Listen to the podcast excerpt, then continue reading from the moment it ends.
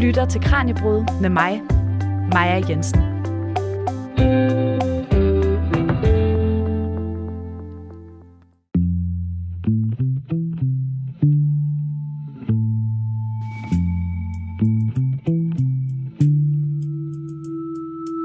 Mistrivselen blandt unge stiger. Flere og flere de får diagnoser, og den psykiske trivsel den bliver udfordret. Men af hvad? Samfundet forandrer sig, og det sætter også sin spor hos den unge generation. De har uendelige muligheder for uddannelse, job, relationer, rejser og selvrealisering. Men med det følger også forventninger om at præstere og udnytte de mange muligheder på den bedst mulige måde. Nogle forskere de taler om, at mistrivslen er en ny form for udsathed. Men er unge i dag mere udsatte, end de var tidligere? Og hvad kan de unge selv, deres forældre, undervisere og samfundet helt generelt gøre for at bremse den stigende mistrivsel? Det forsøger vi at finde svaret på i dagens Kranjebrud. Mit navn er Maja Jensen. Velkommen. Du lytter til Radio 4. Og min gæst i Kranjebrud i dag, det er Anne Gørlich, lektor på Center for Ungdomsforskning på Aalborg Universitet i København. Og hun forsker i udsathed blandt unge og har blandt andet været med til at skrive bogen Mistrivsel i lyset af tempo, præstation og psykologisering om ny udsathed i ungdomslivet. Og den udkom i oktober måned. Velkommen, Anne. Tak skal du have. Anne, i dag der skal vi tale om mistrivselen blandt unge, og, og det her begreb om ny udsathed, som jeg synes er, er virkelig interessant. Men allerførst, så vil jeg gerne tage fat i noget, som man ofte hører den ældre generation sige. Jeg hørte det også selv, da jeg øh, var yngre og, øh, og gik på gymnasiet. Så var, der, så var der nogen, der sagde til mig, det var så mine bedste forældre, de sagde, unge de har det så let i dag, de har så mange muligheder. Dengang jeg var barn, og så fulgte historien om, at de ikke, de kunne måske ikke, de kunne ikke tage en uddannelse, de kunne ikke selv vælge, hvilket arbejde de ville have. De havde ikke tid eller penge til at tage ud og rejse, eller, eller noget helt tredje. Men hvordan har unge det rent faktisk i dag? Altså er de generelt mere eller mindre udsatte, end de tidligere har været? Det er jo super svært at, at svare øh, på, fordi at at det her med at spørge til, hvordan unge har det, er et relativt nyt fænomen. Så, øh, så dine øh, bedsteforældre er ikke blevet spurgt i spørgeskemaundersøgelser og i øh, trivs, nationale trivselsundersøgelser og alle mulige andre spørgeskemaundersøgelser, øh, hvordan de har det og øh, om, de, øh, om de trives. Øh, det er noget, vi er begyndt på øh, i slutningen af nullerne omkring øh, 2010, sådan tog det for alvor fart, ikke? Og, og derefter er vi begyndt at måle. Så det er super svært at, øh, at sammenligne generationer. Man kan ligesom sige, at generationer, øh, altså de forskellige generationer har jo forskellige vilkår, de vokser op under, og der vil være forskellige udfordringer, der træder frem der. Øh, så, så dine bedsteforældre havde øh, nogle vilkår, og øh, dine forældre havde nogle andre. Og, og, øh, og, og der har jo altid også været de her måske sådan lidt kampe mellem generationer, også i forhold til at forstå hinanden. Øh, så, så, så det er jo også en del af det at interessere sig for, for ungdommen. Det er også, at man øh, hører alle mulige holdninger til, øh, hvordan de unge øh, har det. Men hvis man så skal prøve at kigge efter, hvordan det går med unges trivsel eller mistrivsel i dag, og måske ikke en udvikling over generationer, men en udvikling siden slutnullerne, da man rent faktisk begyndte at måle på de her ting. Hvad er det så for nogle parametre, man, man kan kigge efter i, i statistikkerne? Altså det, det, det de bliver, øh, det, de bliver målt på, det, det er jo sådan det, man kalder den, øh, det mentale helbred, ikke? og det er selvrapporteret undersøgelser. Ikke? Så det er jo spørgsmål, som de unge får, hvor de selv vurderer, hvordan de har det. Øhm, og det, det varierer jo selvfølgelig, men man kan jo se, man kan tydeligt se, at der er sket en stigning i mistrivselen øh, igennem øh, tierne. Ikke? Så fra omkring 2010 og frem til nu, er hver gang, at man har lavet de her nationale trivselsundersøgelser, sundhedsundersøgelser, øh, så er mistrivselen steget øh, især blandt unge kvinder, men også øh, efterhånden, at den også, altså de unge mænd følger desværre også øh, trop efterhånden. Så, så øh, vi kan helt klart se en stigning fra, øh, fra øh, 10'erne og frem til nu. Og den her mistrivsel, som er selvrapporteret, altså hvad, hvad er det for, for spørgsmål, de unge får? Er det, trives du generelt, eller er det nogle øh, mindre delspørgsmål, som man så til sammen sammenfatter som at, at trives eller ikke at trives? Uh, det, det er meget konkret. Okay. Så, så grund, det har jeg ikke været inde og kigge, eller i hvert fald ikke for nylig, så det vil jeg ikke kunne svare på specifikt, hvad det er for nogle spørgsmål. Øhm, men, men altså, det er, jo, det er jo alle mulige parametre, og sikkert det er jo også stress og søvnløshed og øh, øh, sådan øh, lidt mere over i det, i det diagnostiske, ikke? Mm. Altså, øh, men, men det, der er værd at hæfte sig ved, det er, at det er de unges egne oplevelser af, og om de trives eller, eller om de ikke gør. Men vi ser jo også tilsvarende, ser vi jo også stigninger i de unge, som får øh, psykiatriske diagnoser. Øh, så, så, der er jo, så der er jo også noget, som øh, går hen og bliver så alvorligt, at, det, øh, at, at et større antal unge øh, faktisk diagnostiseres også, øh, og dermed jo også skal have en anden form for behandling. Ja, altså når du nu er så meget inde i, i forskningen i, om, i udsathed og unges øh, trivsel, hvordan oplever du så, at stemningen om de unge er i den offentlige debat? Altså stemmer den meget godt overens med det faktiske billede, som du ser? Mm. Nej, fordi at... Øh, eller ja, nu blev det meget sådan, øh, nej, men, men, men jeg synes, der går, altså der er nogle nuancer, der går tabt. Ja. Fordi at lige så snart man taler om mistrivsel, så får man måske også sådan et billede af, at, øh, at der så er helt vildt mange unge, der har det helt vildt skidt, og altså nærmest er lagt ned af mistrivsel.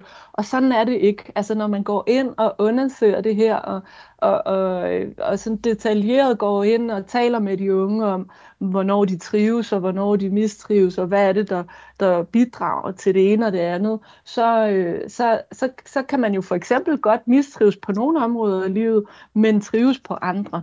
Øh, så det kan godt være, at du har rigtig, rigtig svært ved at gå i skole, og øh, du bliver trist, og du har svært ved at sove, fordi at du bekymrer dig om mange ting osv., men så øh, går du til ishockey, og har nogle virkelig gode venner, og giver den gas der, og der har du det rigtig, rigtig godt. Altså, så det er jo også, det, det er jo, når man undersøger sådan nogle fænomener, som jo også ligesom bor inde i nogle kroppe, så bliver det jo også øh, rigtig svært faktisk at, at undersøge, og så bliver det sådan nogle, øh, altså det bliver svært at få greb om, men hvad, hvad er mistrivsel egentlig? Nogen taler om det som diagnoser, og nogen taler om det som øh, altså perioder, hvor man har det svært, ikke? Så, så det, og, og der er det svært at holde øh, tungen i munden, når man taler om det, og, og skal blive enige om, hvad det egentlig er.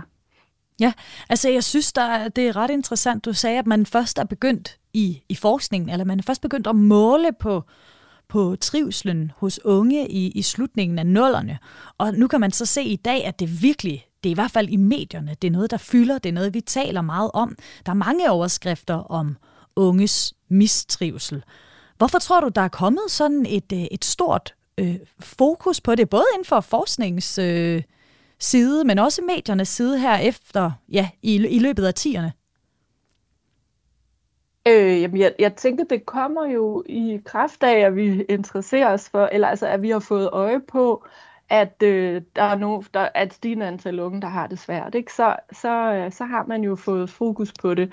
Øh, men altså, man kan sige, det, det, er jo, det er jo også et fænomen, som er, øh, som er sådan mere bredt gældende for vestlige samfund. Altså det, det er simpelthen koblet til øh, WHO, som øh, omkring 2005 ligesom udråbte psykiske lidelser som øh, altså et helbreds, øh, et sundhedsproblem på størrelse med, eller på niveau med kræft øh, og kræftsygdomme. Ikke? Så noget, som, som man er nødt til at, øh, at interessere sig for, at holde øje med, og, og forebygge og, og sørge for, at, at øh, folk får den behandling, de skal have osv. Og i efterfølgende, øh, altså øh, på de her øh, hvad hedder det, at det, WHO ligesom øh, kom ud med, med denne her advarsel, eller hvad man kan kalde det, så begyndte man så øh, i rigtig mange nationalstater at måle på, på trivselen.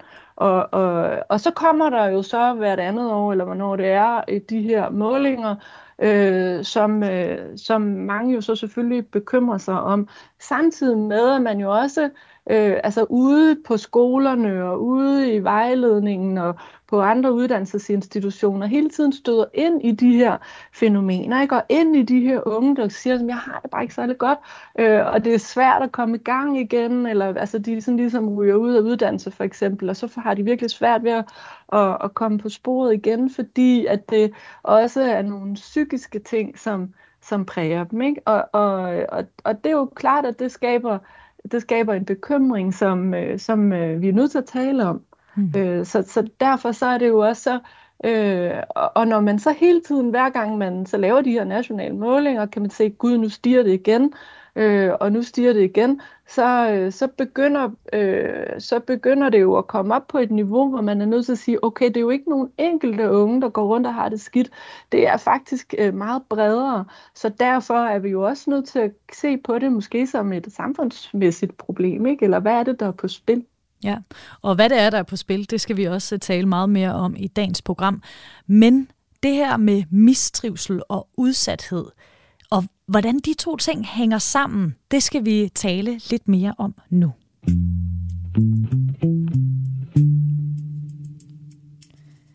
Anne Gørlich, du har jo, som jeg fortalte tidligere, arbejdet med det her begreb om ny udsathed i din forskning. Og selve forskningen, den skal vi også tale mere om lidt senere i programmet. Men allerførst, så kunne jeg godt tænke mig at tale om det her ord, udsathed. Hvis vi gemmer den nye udsathed lidt, hvad vil udsathed så sige, hvis vi starter med den klassiske forståelse? Øh, jamen altså, øh, altså, helt konkret, så betyder det jo at blive sat ud. Øh, altså, og, øh, altså i øh, gamle dage, inden der overhovedet var noget forskning, der interesserede sig for at, at undersøge fænomenet og udbredelsen osv., så, videre, så var det noget med, at, altså, at børn øh, blev sat ud i skoven. Eller blev sat altså, så det er simpelthen helt konkret, at de bliver sat ud af øh, de fællesskaber som, øh, og, og samfundsmæssige rammer, som ellers er til stede. I dag ser vi det jo som, at, at de bliver øh, sat ud, altså de kommer ud på kanten af samfundets fællesskaber, og øh, de kommer ud på kanten af, af uddannelse for eksempel. De får svært ved at etablere sig selv i, i et ungdomsliv og i et, øh, i et voksenliv på grund af nogle strukturelle øh, faktorer, som, som gør, at de, de hele tiden kæmper på kanten. De får ikke de karakterer i skolen, de skal have for at komme ind på uddannelser. Øh, de kan måske ikke øh, øh, hvad hedder det, øh, finde en bolig, fordi at de øh, bor i et område, hvor man skal have øh, forældre, der kan hjælpe en med at finde en bolig, så de bliver måske hjemløse i perioder. Øh, de kommer måske ind i, øh, i stofmisbrug og, eller alkoholmisbrug og kommer på kanten også af, af, af, af nogle fællesskaber. Så de hele tiden sådan kæmper på, på kanten af, øh, af det, sådan, vi kalder det normale samfund, ikke? og de de ordinære systemer, som vi forventer, at unge de kan, øh, de kan være i, og de kan øh, leve op til de krav, der bliver stillet. Ja. Hvem er det? Kan man, kan man pege på, på en gruppe eller, eller en type, som ofte bliver ramt af, af denne her form for udsathed, eller som er udsatte på den her måde?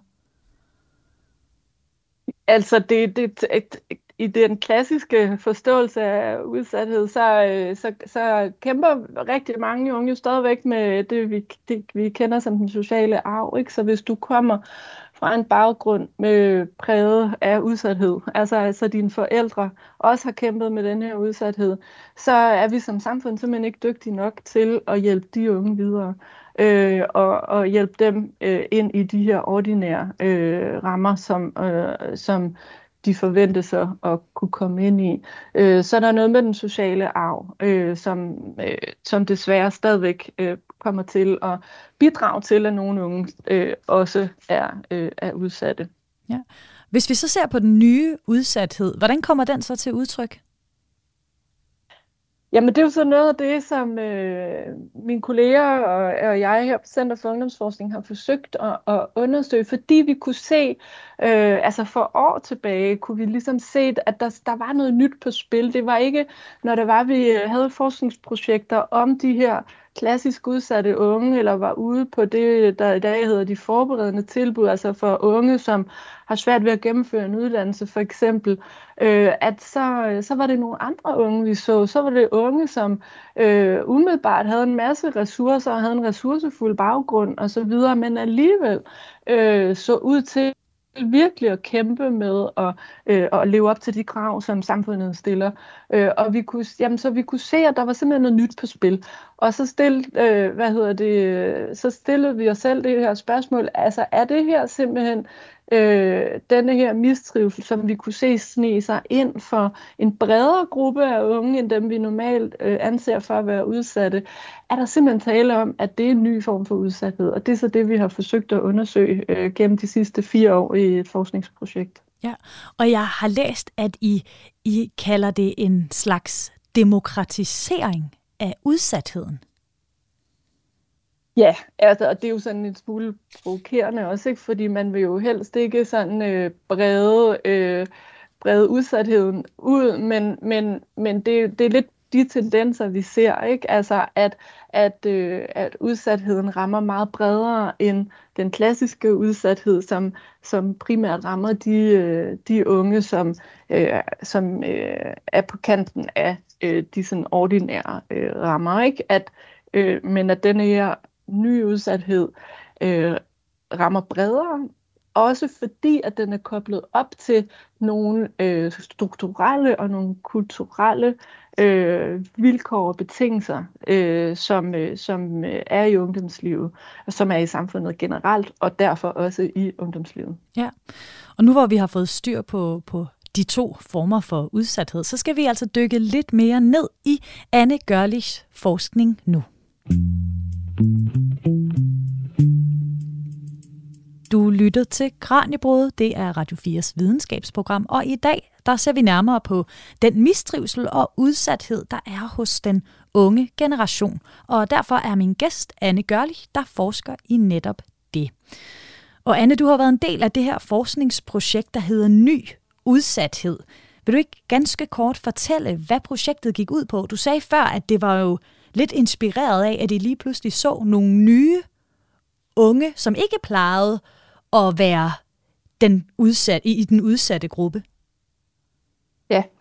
Øh, ja, vi så nogle unge, som øh, kom fra nogle helt andre øh, familiemæssige baggrunde, og som klarede sig godt i uddannelsessystemet, og som øh, øh, i, og, altså, og havde et godt socialt netværk osv., som, øh, som, som vi så øh, øh, være, være, altså være ramt øh, på deres trivsel, ikke? Og, og derfor havde svært ved at, øh, og, øh, og leve op til de krav, som blev stillet for eksempel i uddannelsessystemet. Ikke? Og, øh, og, og så var det, vi ligesom tænkte, det her, det ser ud til, at det er altså et, øh, øh, et fænomen, som vi ikke ved nok om, og det er vi simpelthen nødt til at prøve at undersøge. Så vi startede faktisk med at interviewe øh, 11 andre forskere end os selv om øh, den her stigende mistrivsel, ikke? og sådan ligesom øh, tale med dem om, hvad, hvad sådan er det, der er på spil. Og, og det samlede billede, der, der tegnede sig her, det var altså, at de pegede alle sammen på de her samfundsmæssige forandringer, som øh, præger vores samfund, ikke? og som derfor også præger ungdomslivet. Ikke? Og vi siger, altså, der er sket meget store forandringer i uddannelsessystemet, øh, og forandringer på arbejdsmarkedet. Der er pludselig kommet øh, de sociale medier, som sniger sig ind i ungdomslivet på måder, som som vi aldrig har set før, og som vi ikke rigtig ved, hvad gør det egentlig ved de unge. Og så den her tendens også til øh, diagnostisering, øh, og, og det vi så øh, ender med også at kalde psykologisering, ikke? altså at vi forstår nogle af de udfordringer, noget af det, der er svært sådan i, i diagnostiske og, og psykologiske termer. Så alle de her forandringer, der sker samtidig, øh, stillede vi os så selv det spørgsmål, okay, er det med til at, at producere den her øh, mistrivsel og, øh, og dermed gøre flere unge øh, udsatte i forhold til at, at, at klare de krav, der bliver stillet for at kunne etablere sig igennem ungdomslivet og frem mod et voksenliv. Og noget af det, I blandt andet har, har gjort i løbet af det her forskningsprojekt, det er at, at sende et spørgeskema ud til over 2.000 unge, hvor I, spørger ind til, til, til deres øh, trivsel. Hvad viser, hvad viser den undersøgelse om ja, både deres, deres trivsel, men også om, hvad det er, der påvirker den? Jamen, den, den viser jo, altså, at der, der er jo sådan et, øh, man kan sige, det er et, et broget billede ikke, af, af, af ungdomslivet. Ikke? Så det er jo ikke, når det er, øh, altså det her med, at vi sådan siger, at en hel generation af unge mistrives, det, det, det gør de ikke. Altså det, det er der nogle unge, der gør, men det er der jo ikke alle unge, der gør. Og det viser analyserne af den, den her spørgeskemaundersøgelse, at, øh, at øh, altså omkring 28 procent af de, de her 2080 unge, de skrives rigtig godt på alle parametre. Og så er der øh, omkring 27 procent, som også trives rigtig godt. Nogle af dem angiver så, at de godt kan opleve et pres i uddannelsessystemet, øh, og måske også tendenser til sådan lidt mere generelt pres også, men det går ikke ud over deres trivsel. Øh, så, så, så samlet set er, øh, er, der altså omkring de, altså over halvdelen af de unge, som faktisk trives godt, og nogle af dem også på trods af, at de godt kan føle sig presset nogle gange.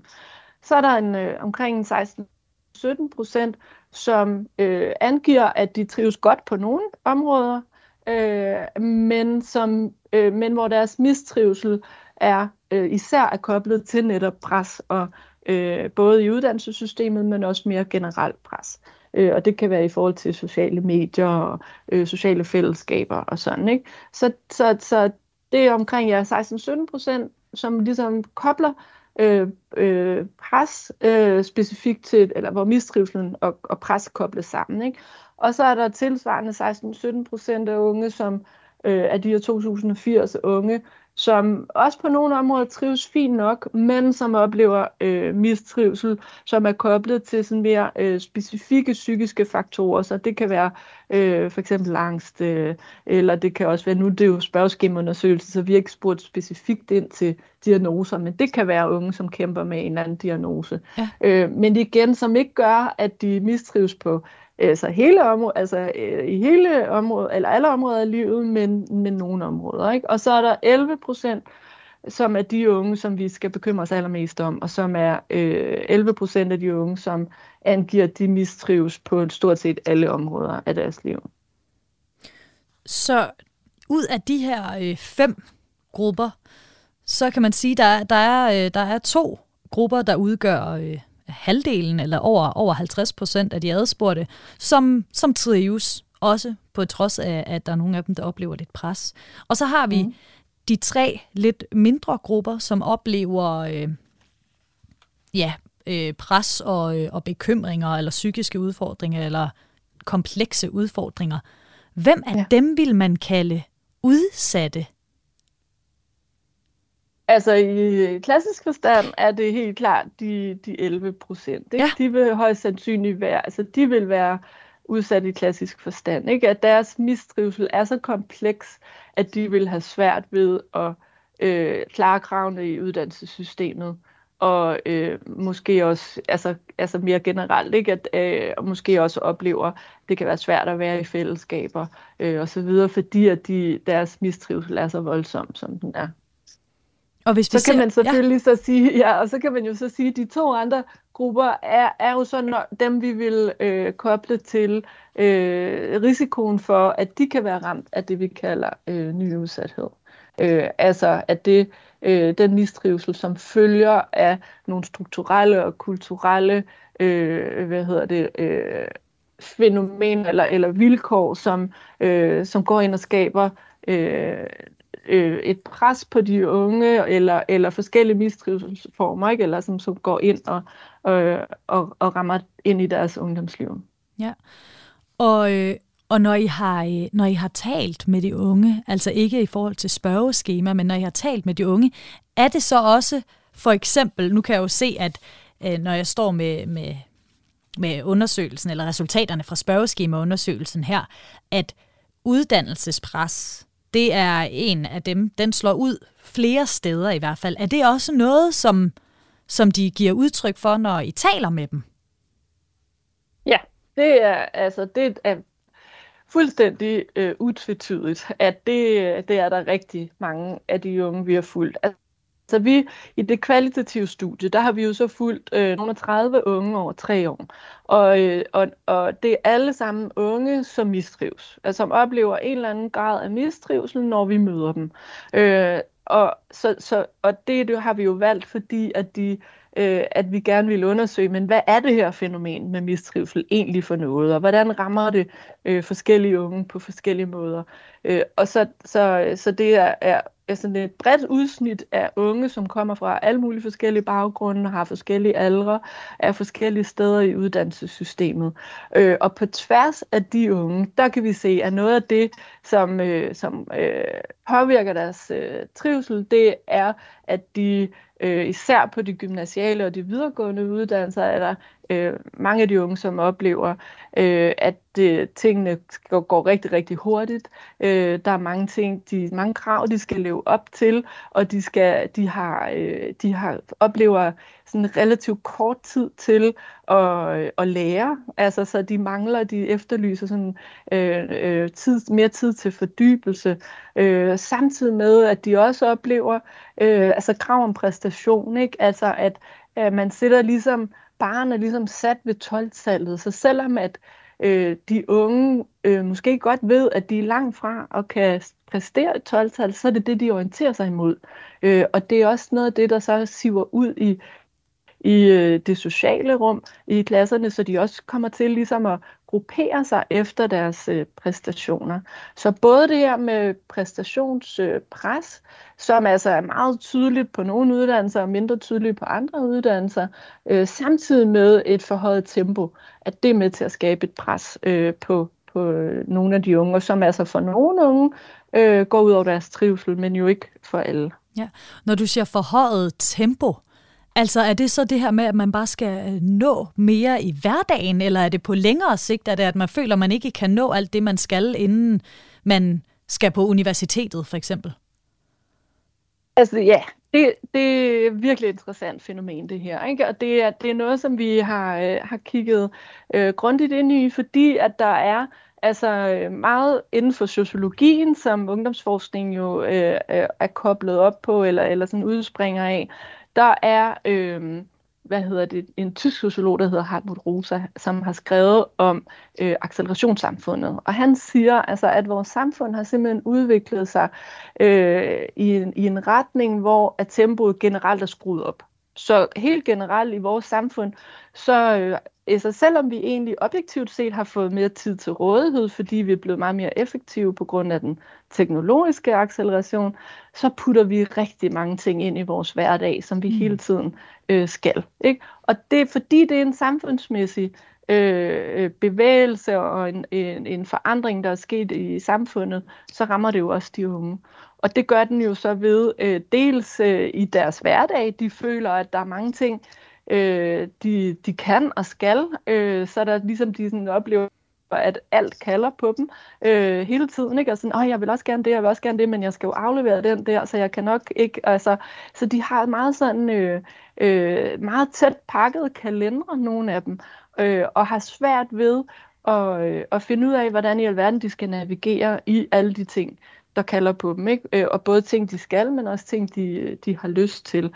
Og man kan sige, det er jo nogle af de ting, som vi andre, som er lidt øh, øh, mere oppe i årene, vi har måske lært nogle gange på den hårde måde, altså hvordan man skal prioritere.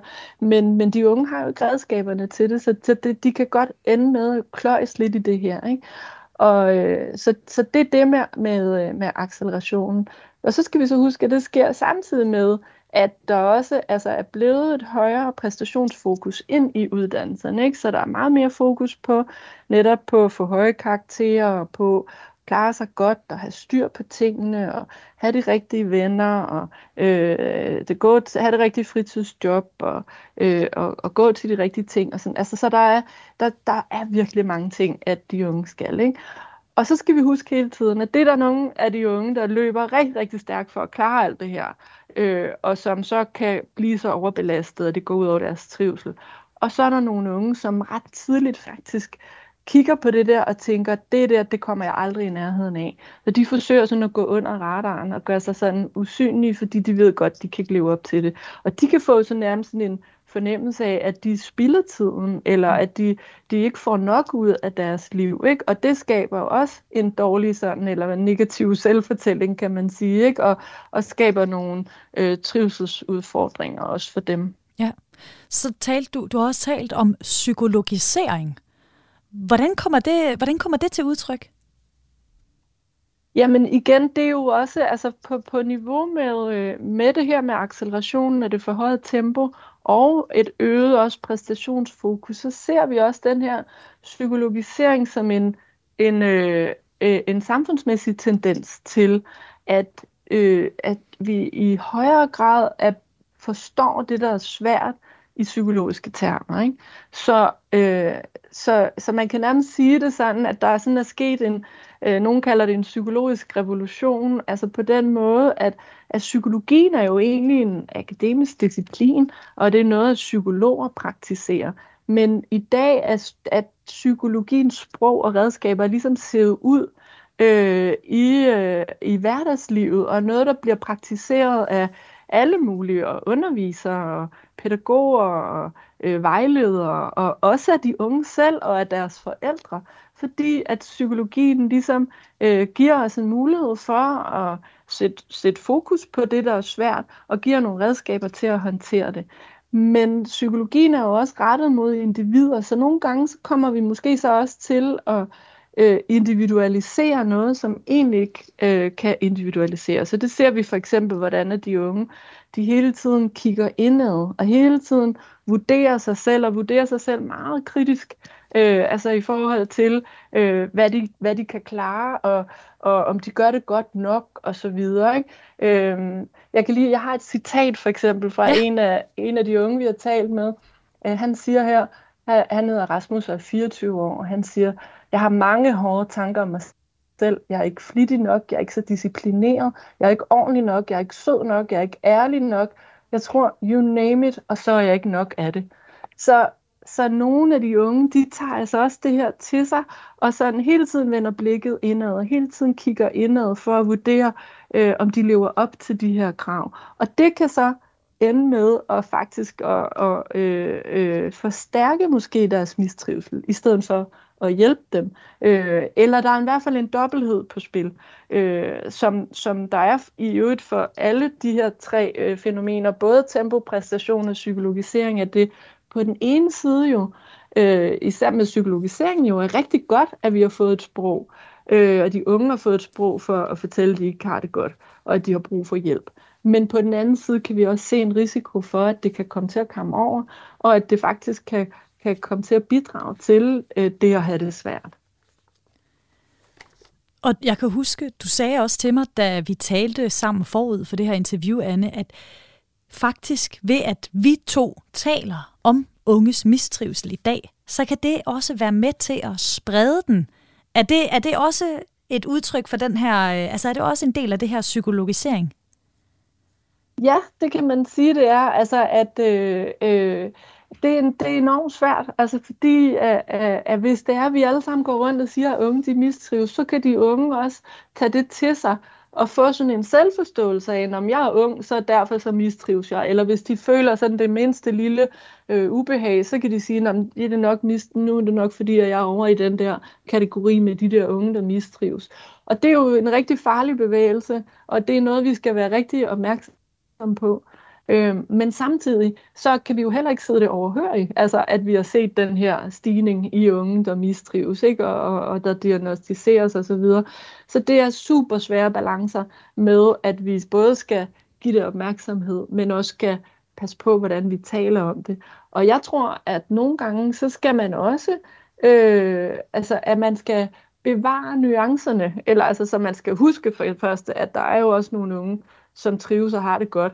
Øh, og så skal man også måske tage blikket lidt væk fra de unge, og i stedet for lige at kigge rundt om dem og se, okay, hvis der du går og har det skidt, så, øh, så er det måske ikke noget inde i dig selv, der skal fikses. Så er det måske det, dine rammer, der skal fikses. Altså, er det fordi du måske ikke er på den rigtige uddannelse? Skal du et andet mm. sted hen? Skal du et sted hen, hvor der er mindre øh, præstationspres øh, øh, for eksempel? Ikke? Altså hvis du kommer ind på en uddannelse, hvor der er et enormt præstationsorienteret miljø, og du øh, ikke klarer dig særlig godt, så, så, så, øh, så kan det lynhurtigt komme over i, altså, og du samtidig laver den der med hele tiden at kigge ind og monitorere dig selv, og, og jeg gør det aldrig godt nok.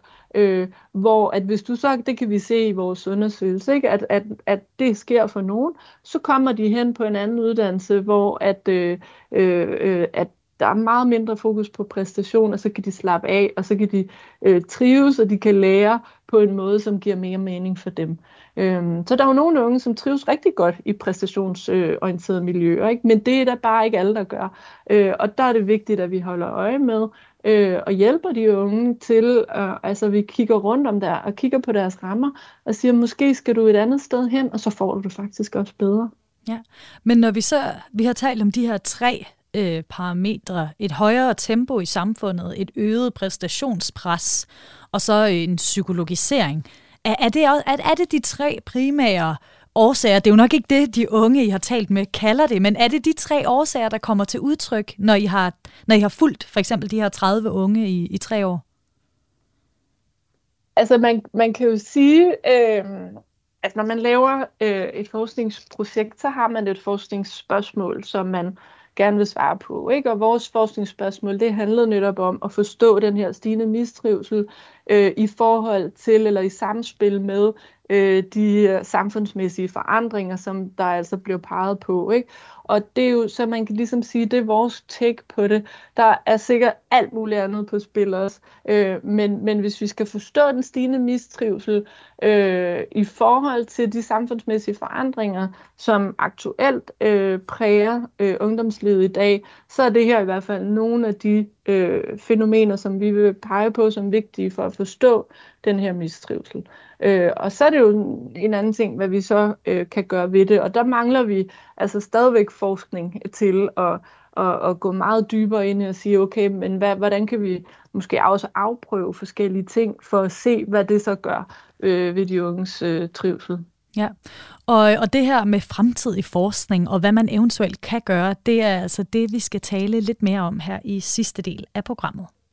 Du lytter til Radio 4, og du lytter til Kranjebrud, som handler om en ny udsathed blandt unge i dag. Og øh, et af de steder, som unge mellem 12 og 25 år, de kan søge hjælp og rådgivning fra, det er en organisation, der hedder Headspace. Headspace, det er åben ungerådgivning, hvor de unge, de både kan møde op og altså møde op fysisk i deres centre eller chatte online for at dele de tanker, som det måske kan være svært at dele med andre. Min kollega Tine Brink Hansen hun har talt med centerchef for Aarhus-afdelingen, Anders Frække, for at høre om, hvilke problemer der fylder i de unges hverdag. Vi oplever, at de unge øh, kontakter os om alt mellem himmel og jord. Altså, vi plejer at sige, at intet er for stort og intet er for småt. Og, og vi møder også unge med, med øh, nærmest alle tænkelige øh, forskellige udfordringer og dilemmaer. Men det vi møder mest, altså det for statistik det viser, det er, at det er unge med sådan helt almene udfordringer i ungdomslivet. Øh, de temaer, vi registrerer ofte som, øh, som samtaleemner, det er håndtering af hverdagen, det er konflikter med venner og eller familie, det er identitet og selvværd, uddannelse og arbejde, øh, usikkerhed og bekymring, tristhed og nedtrykthed. Så sådan nogle, nogle, nogle almene følelser og almene udfordringer, som de fleste nok i et eller andet omfang kan, kan genkende til, øh, og som, som særligt kan fylde rigtig meget i ungdomslivet. Kan I fornemme, at der er sket nogle, nogle udviklinger de seneste år, altså nogle tendenser i forhold til, til mistrivsel?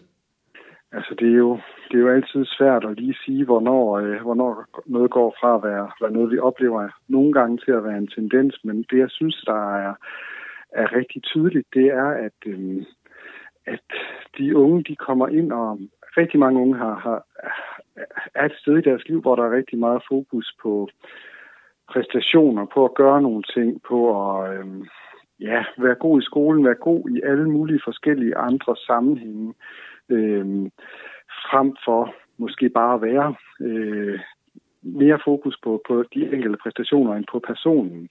Øh, og vi oplever, at, at de unge føler et stort ansvar for at, at blive til noget, for at skabe sig selv for at skabe sin egen identitet. Øh, vi hører rigtig ofte nogle unge herinde, der fortæller om alle de muligheder, de har, alt det, de kan, alt det, de gerne vil, men samtidig går og slår sig selv oven i hovedet med, at de så ikke har nået det hele.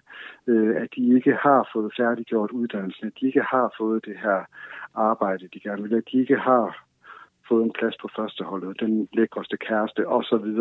Der er rigtig mange arenaer, hvor de rigtig gerne vil skabe sig selv og rigtig gerne vil, vil nå rigtig langt, rigtig hurtigt. Øhm, så, så der, altså det her med at at skulle gå ud og ja, skabe sig selv, det, det, det fylder egentlig rigtig meget, og den her identitetsfølelse, som man måske tidligere også har, altså den har været, været mere givet, øh, hvis vi går, går lidt tilbage i tiden, øh, og, og, og lige nu er der måske, der er rigtig mange muligheder, det er jo i og for sig rigtig godt, men det er, der er også et kæmpe ansvar hos de unge mennesker, som, øh, som skal ud og, og finde sig selv og skabe sig selv.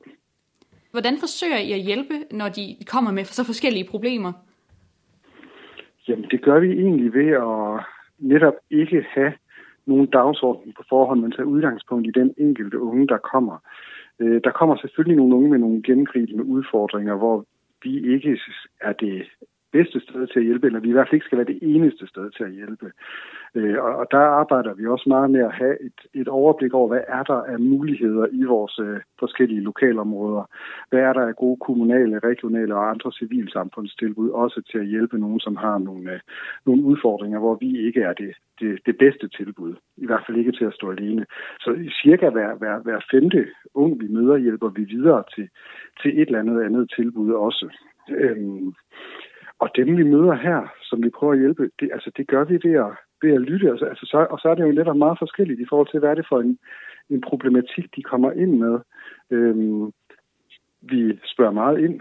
Vi vil rigtig gerne tale med dem på deres egne præmisser, og så giver vi dem det her rum, hvor de kan få lov til at være og dele den historie, de har lyst til at, at dele med os, og få vores hjælp til at reflektere over den situation, øh, de står i, og de dilemmaer, de står i. Øhm, og så kan man sige, at, øhm, at, ja, at vi også altså, er meget øhm, opsatte på, at, at vi ikke sidder med, med alle svarene. Vi kan mm. godt øh, komme med nogle idéer til de unge om, hvor de kan få noget yderligere hjælp, noget yderligere eksempelvis decideret behandling eller andet.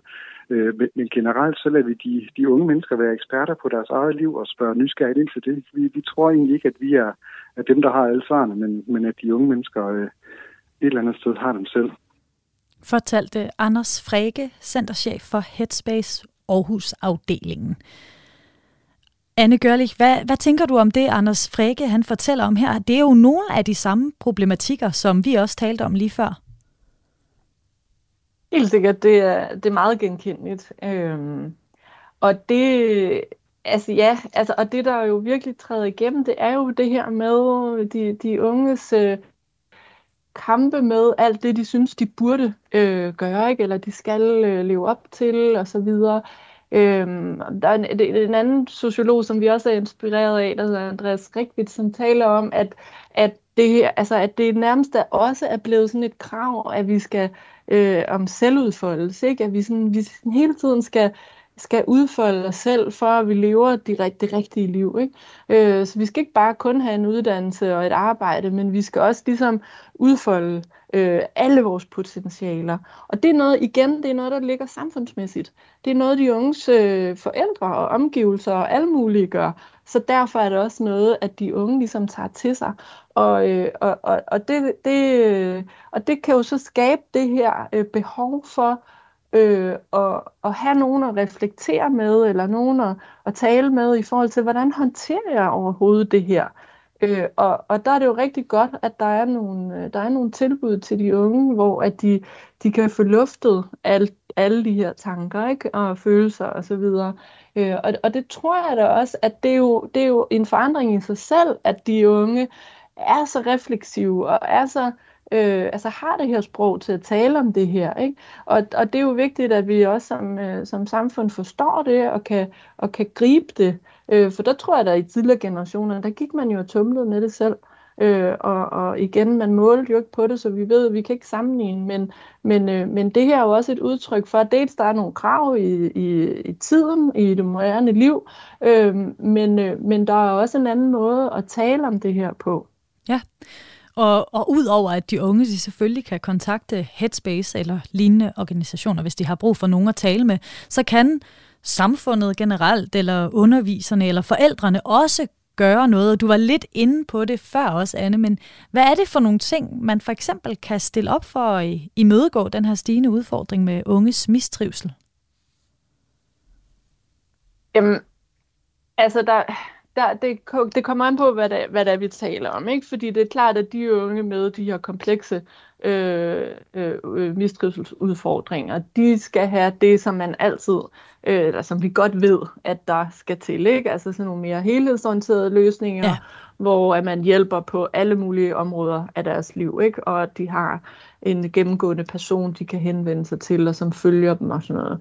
Øh, tidlig faglige og sociale indsatser. Og, øh, men, men med de her unge, som er den her bredere gruppe af unge, der, der, er der, jo, der vil der være nogen, hvor at for hvem det, det, det, det rækker at have et tilbud som Headspace for eksempel, ikke? Og, og tale med, og, øh, mens andre øh, netop skal have hjælp måske til det her med at, at kigge rundt om der, i deres liv, og ikke så meget øh, give dem plads til at, at lufte alle de her øh, psykologiske tanker om dem selv.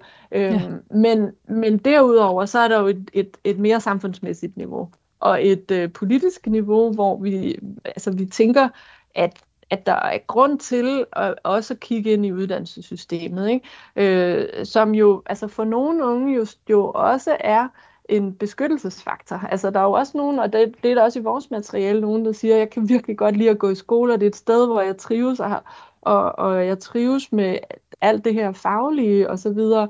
Øh, men men hvor det her med, altså det går så stærkt, at de skal lære på kort tid, at det også kan komme til at spænde ben for dem. Så, så, så skabe nogle bedre rammer i uddannelsessystemet for faglig fordybelse, og for at de unge måske i højere grad også kan dyrke en eller anden form for nysgerrighed øh, som også nogle af de forskere, som ved noget om dannelse for eksempel i, i forhold til uddannelsessystemet og så videre, at kan komme på banen igen, ikke? så de unge ikke kun går efter karakteren, men faktisk får dyrket øh, det at være nysgerrig for at lære noget.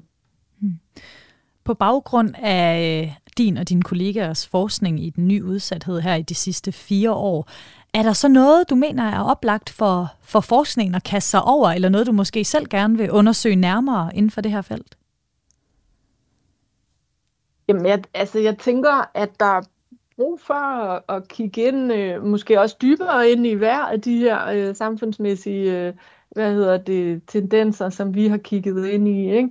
Og, og, øh, og så, så tænker jeg også, der er behov for at undersøge os nærmere, men hvad vil det også sige at trives? Eller altså, kan vi, ja. fordi nu, vi har jo, det her er jo baseret på, vi har jo kun fuldt nogle unge, som, øh, da vi møder dem i hvert fald, mistrives, ikke? fordi vi vil forstå det fænomen. Øh, øh, og, og har jo fulgt deres, og også lavet forskellige analyser af, det forløb, de er igennem i forhold til, hvordan de får det bedre eller værre og så videre. Ikke?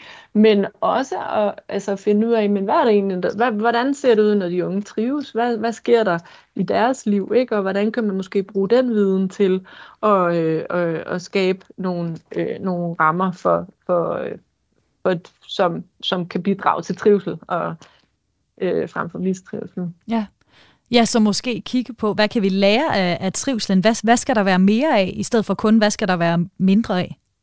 Mm, ja, ja.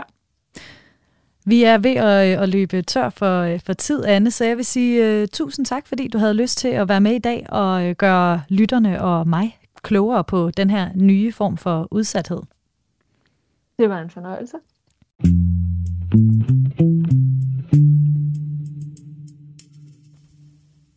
Ja, tiden er ved at rende ud for Kranjebrud i dag, så jeg vil sige mange tak, fordi du lyttede med derude.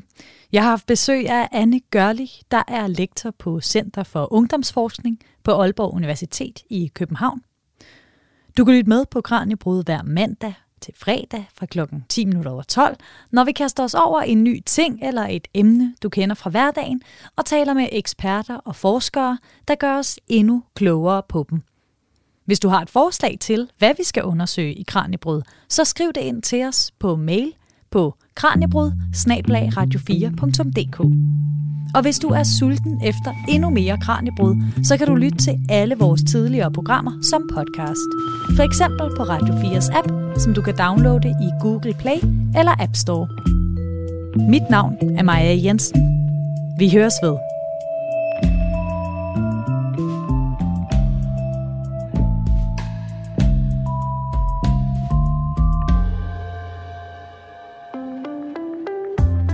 Programmet er produceret af Videnslyd for Radio 4.